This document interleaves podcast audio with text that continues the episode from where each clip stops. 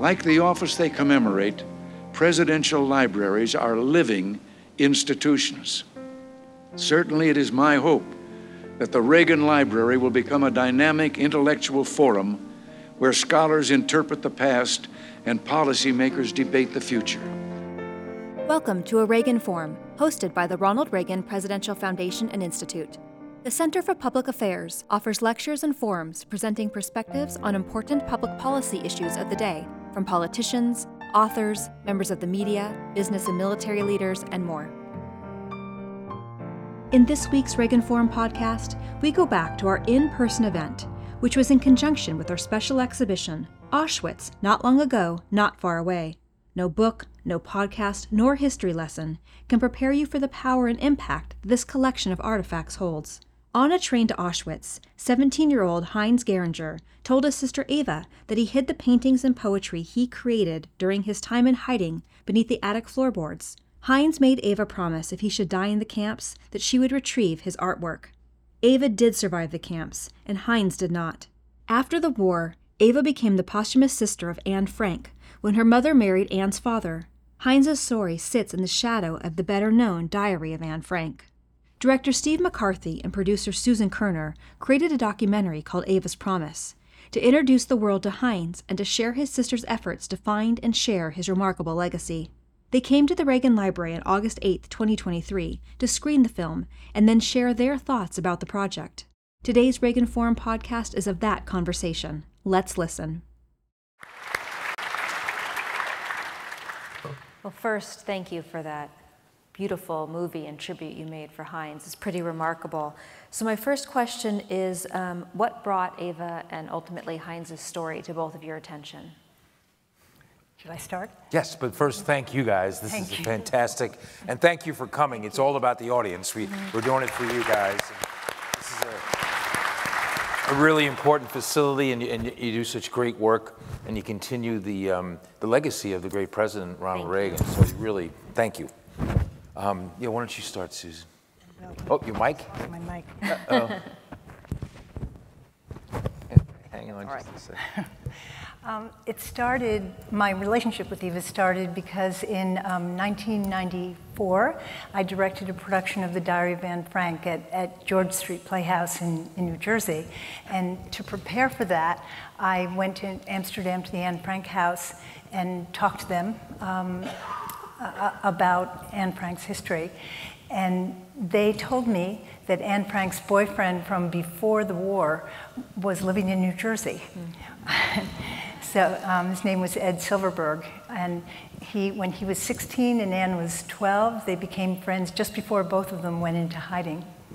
Um, so he came in, into rehearsals and talked with the actors. It was extremely meaningful, um, and uh, we, we did the production. And after that, I was asked to commission a play about two surviving friends of Anne Frank with Anne Frank at the center of it that would tour schools. And I, I already knew Ed Silverberg, Anne Frank's boyfriend.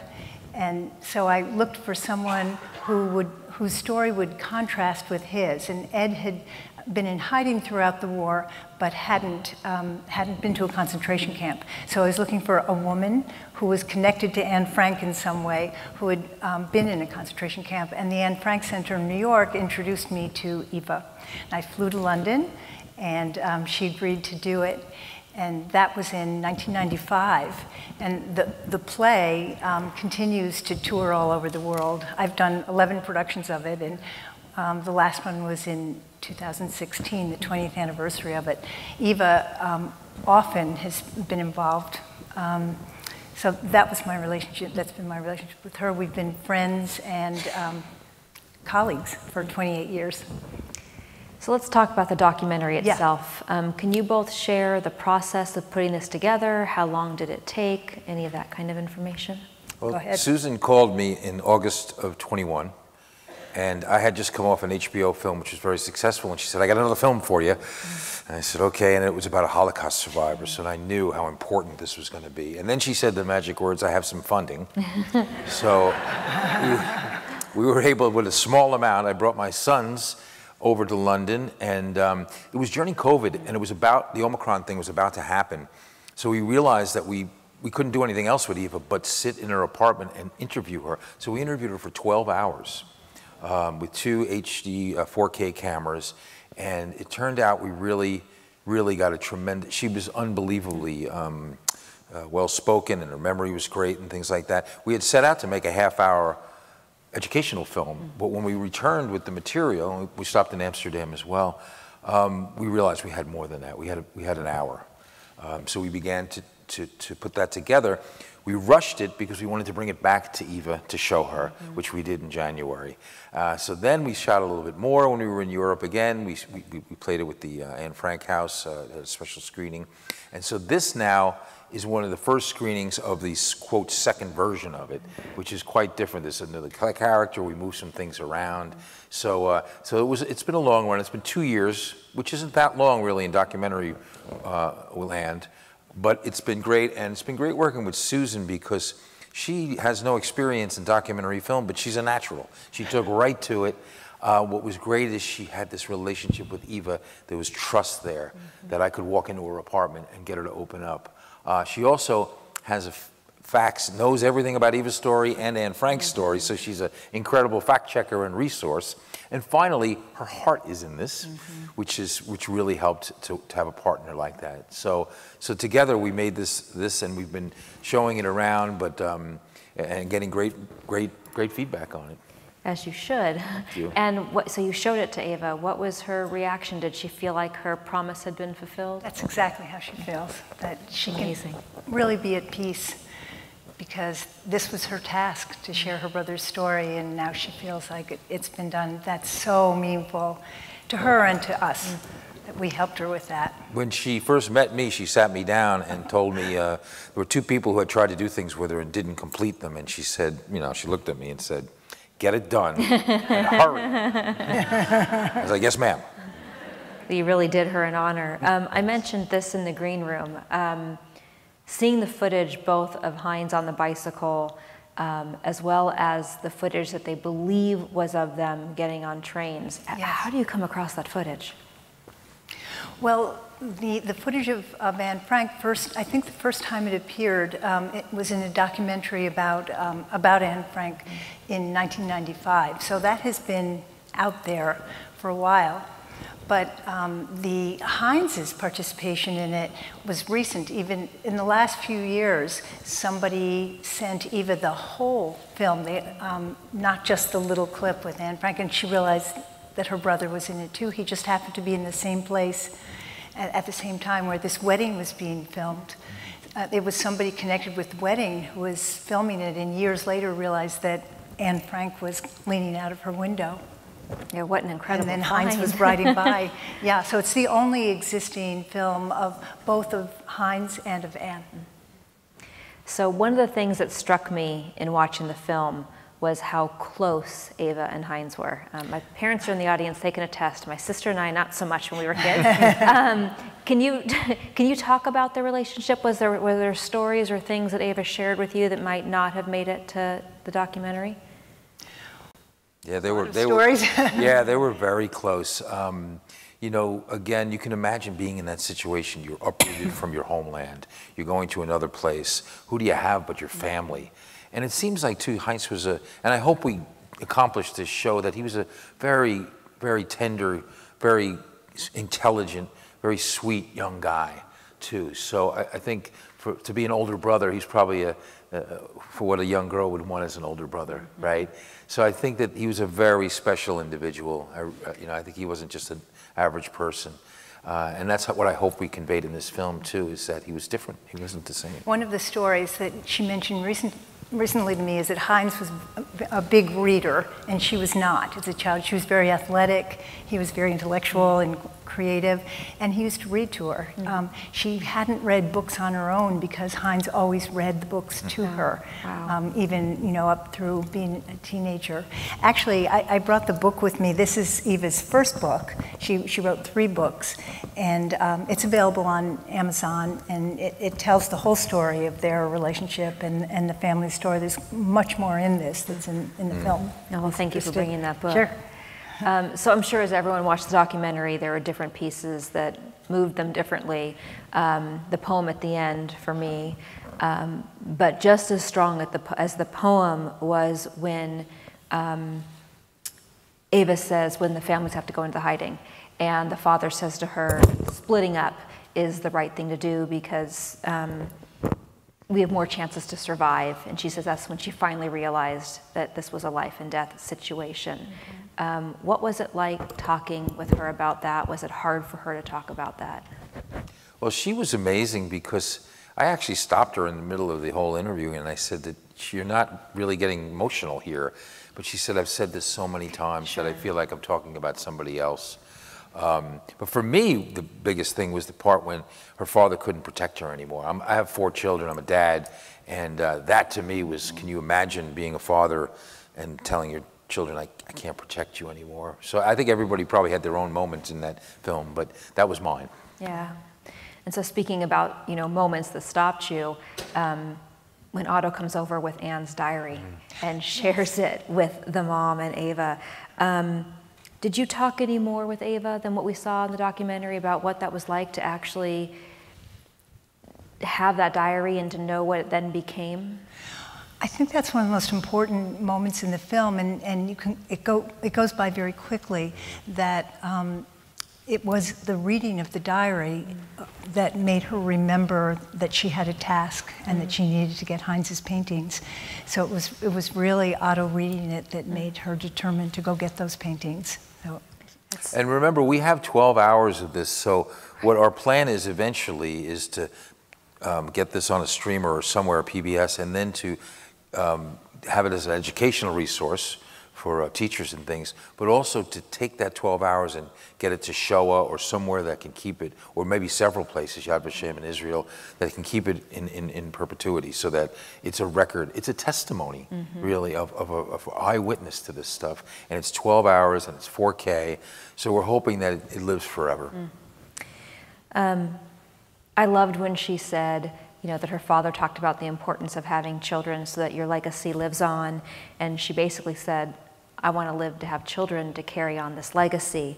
Um, she had three girls. The very end, after the credits, I appear that this must have been some of her family. Yes. Mm-hmm. Um, so, how much of her family did you meet? Did you get to talk to the family? We, I've met um, most of the family, and and um, yeah, which has been an honor o- over the years.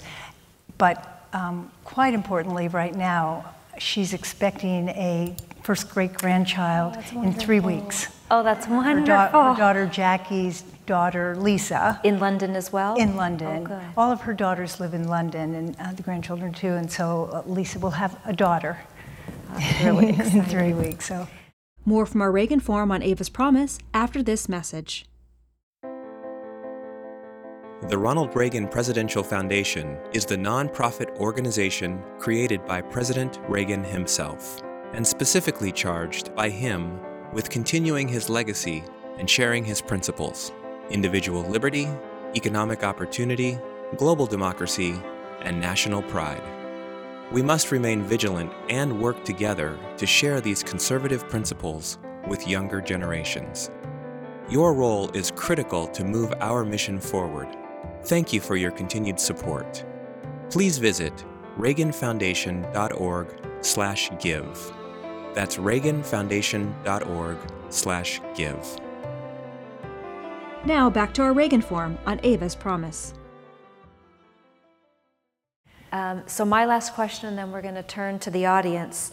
Um, your documentary did spend some time talking about the world today. It was, um, I'm, uh, I'm, sorry that I'm not remembering her name, but the author with the long brown hair.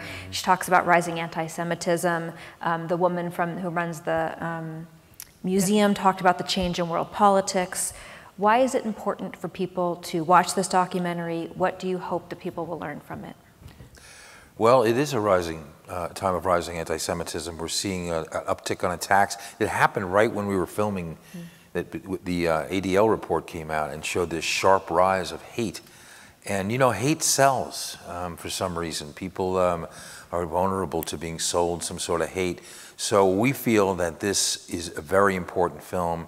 Again, it's the testimony of a survivor, testimony of somebody who can tell you what the hate did to her family. Um, so we're hoping that this film becomes an educational tool for teachers all over the world to use to talk about when this hate takes us over and the uh, implications of it for individuals and for families. And it's really about families, the film, too. It's about the Frank family, but, but the Geiringer family and what this kind of hate can do. So we're hoping that and, and, we're thrilled that you have us here again and you have the Auschwitz show. And I think President Reagan was somebody who fought hate uh, and, and, was and, and, obviously brought the wall down almost uh, as one person. If there's one person who probably had the biggest impact on it, so uh, it's all an effort to just try. And what else can we do? You know, I make films. That's what I do. Susan mm-hmm. does plays. We, we, we, you know, this is what we do. So we think it's a good cause. We think it's a worthy thing to do. Is to just point this out, keep this story alive. Uh, there are people who, um, you know, when these people go away, are going to be saying it didn't happen. Mm-hmm. So, you know, the, you know, the deniers. So, so, so we have this proof, uh, this testimony that's important. Very well said. Um, so we're going to turn to the audience. Um, we do ask that you raise your hand so we can bring a microphone to you. Um, we are recording this, and the only way to hear your question is if you say it into a microphone. And we're going to start in the back there. Hi, um, thank you so much for this wonderful film. Um, I think it was great. Did Eva share any kind of resentment that when Otto and her mother were um, publishing Anne's diary and making all this, that nothing was said about her brother's paintings and his poetry? It would have been a perfect time to do both. Um, I'm not sure it's resentment, but it did, it did make her sad. Um, and um, Fritzi, her mother, was so devoted to Otto. They had a wonderful marriage for 27 years. And um, it, it, it, was certainly hard on Eva, um, but I, I, think that he was, he was very single minded about telling Anne's story and remembering Anne. And um, I, I, think she knew there would be time for her to be able to tell Heinz's story too, but it was tough on her. Are there any other questions? This one right here. That was very moving to have the grandson read his granduncle's poetry. What was there, at least two or three? How have they been involved uh, with Eva in helping her get this message out about her brother? And have they helped you with the play that you do? And are you doing it again near this area? The play? The play of Anne Frank that she helped with. The Play continues would, to the play continues, yeah. and I would love to do it in this area. I haven't directed it for a while, but um, I, that's something I would love to go back to. Um, but Eric was great. He was. Um, it was yeah. one of those moments for me when I'm, you know, I filmed a lot of things and everything, but while you're doing it, you're like, wow, I'm, he's, like, I'm hearing Heinz here he, you know, he looks like him a little bit, and, and he's, he's got the British accent. And it's, I'm like, when I'm recording it, I'm like, oh my gosh, this is a very smart thing we just did. so uh, yeah, it was really great to have him there. But then we had Eva read the final one, which was a real a tearjerker, um, and, and she did she did a great the, job um, on it. Oh, sorry. um, we're going to open it in New York in in um, January, and Eric will come over and, oh, and join us for, um, for the opening. So we're very excited about that too. And just a little story that um, I, I, see in the audience an actor friend who um, we did before, right before we did um, the film, we did a Zoom play. And um, Andrew, you want to stand up for a minute? So Andrew um, played Heinz. Oh. and the interesting story is he, he, played Heinz, and we did a Zoom play, and um, two readings we did, and we sent it to Eva, and she absolutely fell in love with Andrew playing Heinz. She felt mm. that um, he really channeled Heinz. I think we're going to turn off your lav and hand you the handheld. Oh, oh sorry. No, you're good. Okay. um, and so we, when we talked about doing film, um, she kept insisting, as Andrew knows, Andrew has to play Heinz. Oh. And, and then we gradually moved, you know, Steve was absolutely right to make it a documentary, and then that was not a place for actors. But it took us about a year to convince Eva that um, we weren't going to have actors. We actually were going to Use use her grandson. Yeah. Well, we're sorry you're behind the pole back there. Thank Yes, you for coming. But they, they established a very nice relationship That's amazing. during that time. That was really amazing. Thank you for joining us. There was a question, um, like second or third row back up in the front over here. The gentleman in the black shirt.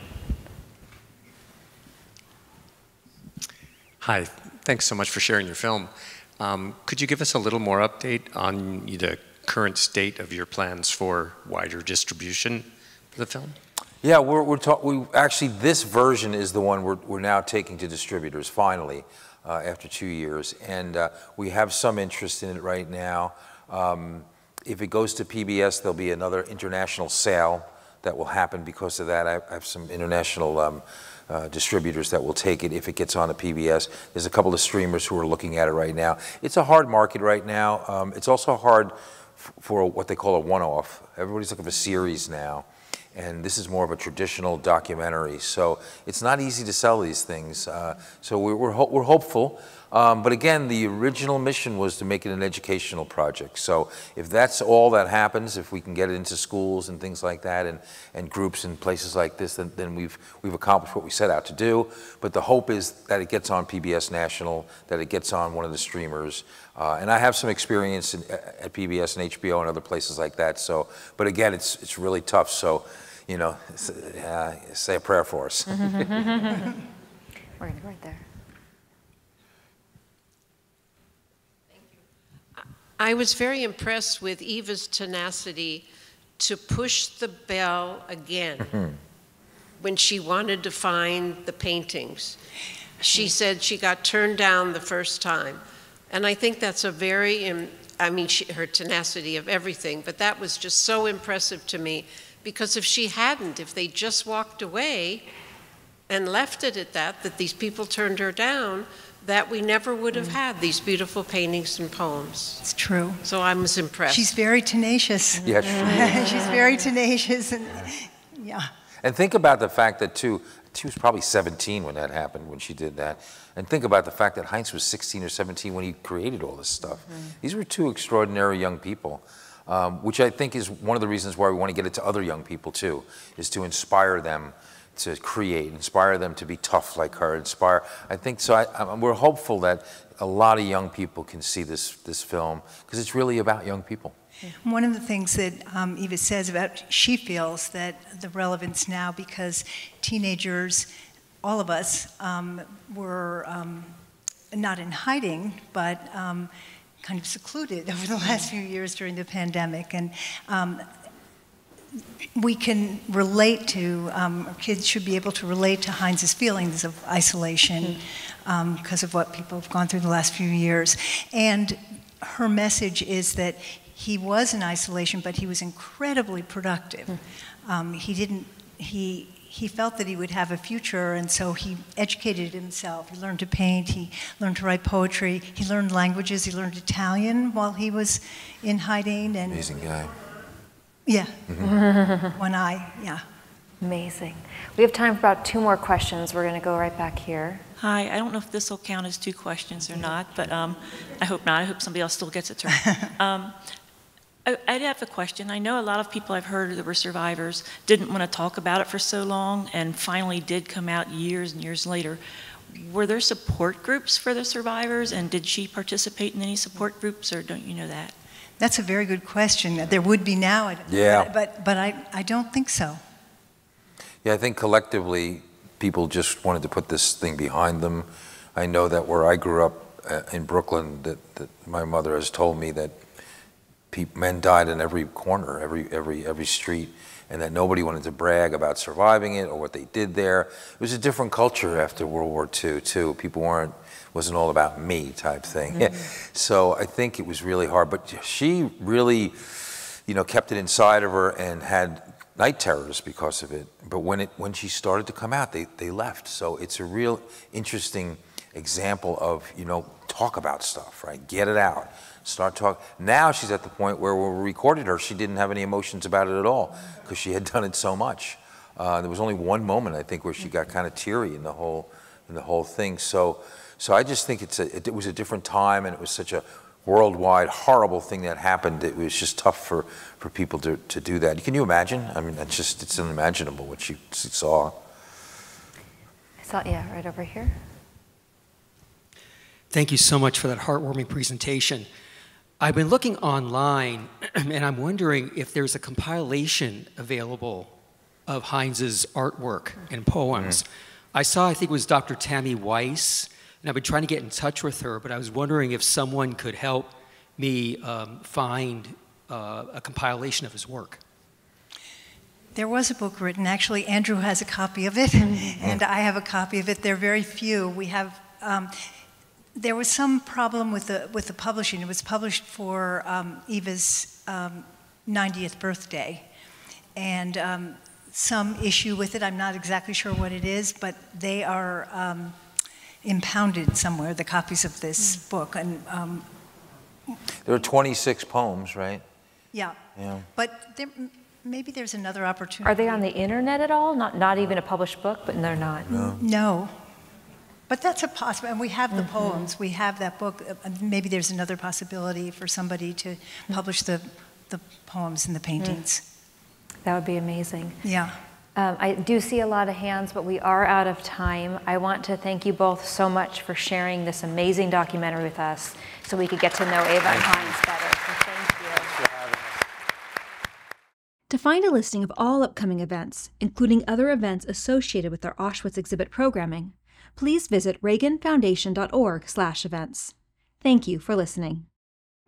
For more information on the Ronald Reagan Presidential Foundation and Institute, including information on how to become a member, information on upcoming exhibits at the Reagan Library, and more information on the legacy of President Reagan, please visit reaganfoundation.org. And don't forget to like and follow the Reagan Foundation on all social media platforms. Until next week, thanks for listening. God bless you.